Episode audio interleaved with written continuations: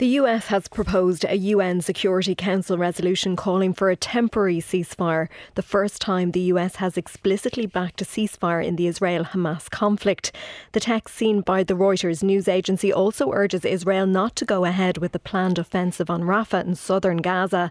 The resolution is being offered by the Biden administration as an alternative to an Algerian draft, which is due to be debated later today, and calls for an immediate humanitarian ceasefire.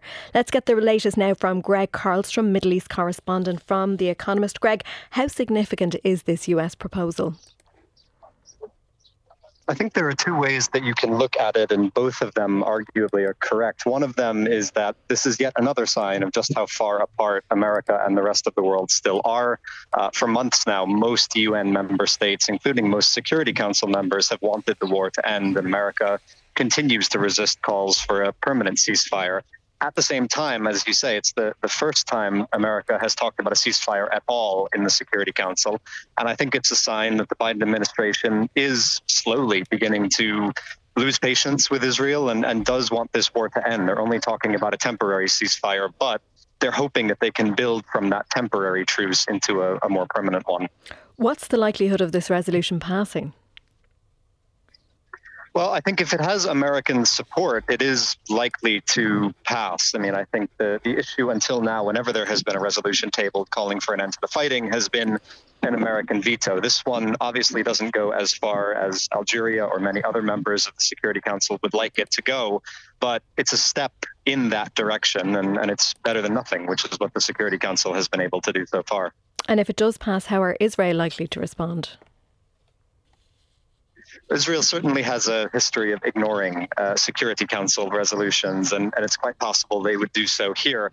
I think the question for Israel is whether or not there is a deal on offer that links a temporary ceasefire to a release of the 100 or 30 or so hostages, both living and dead, who are being held in Gaza right now. There is some willingness from at least some parts of Prime Minister Netanyahu's government to accept that sort of a deal, perhaps a six-week pause in the fighting in exchange for the release of hostages. Whether Netanyahu himself will agree to that and anger the far-right members of his coalition, that remains to be seen. So I think the Israeli reaction will depend a lot on these ongoing hostage talks that have been taking place in Egypt. And if Israel didn't comply with the resolution, what would that mean for US and Israeli relations?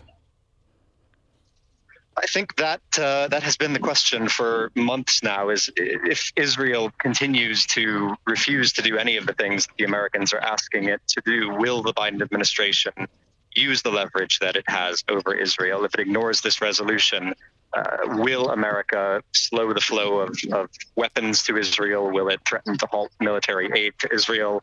That's something that President Biden has been very, very reluctant to do. He's refused to do until now.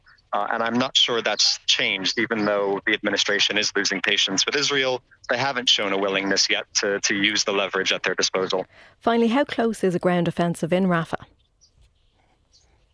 I don't think it's as close as the rhetoric from Prime Minister Netanyahu and other officials would suggest. There haven't been signs on the ground that Israel is gearing up for a large offensive there. It expects to keep fighting in Khan Yunis for at least a couple of more weeks. The number of ground troops that it has in Gaza right now is at its lowest since the war began in October. So I don't think it's coming in the next week or two. The government, Benny Gantz, is a member of the war cabinet, has said that if there's not a hostage deal by Ramadan, which starts in the second week of March, Israel will go ahead with a ground offensive in Rafah at that point. And I think that timeline is probably accurate. Greg Carlstrom, Middle East correspondent for The Economist, thank you.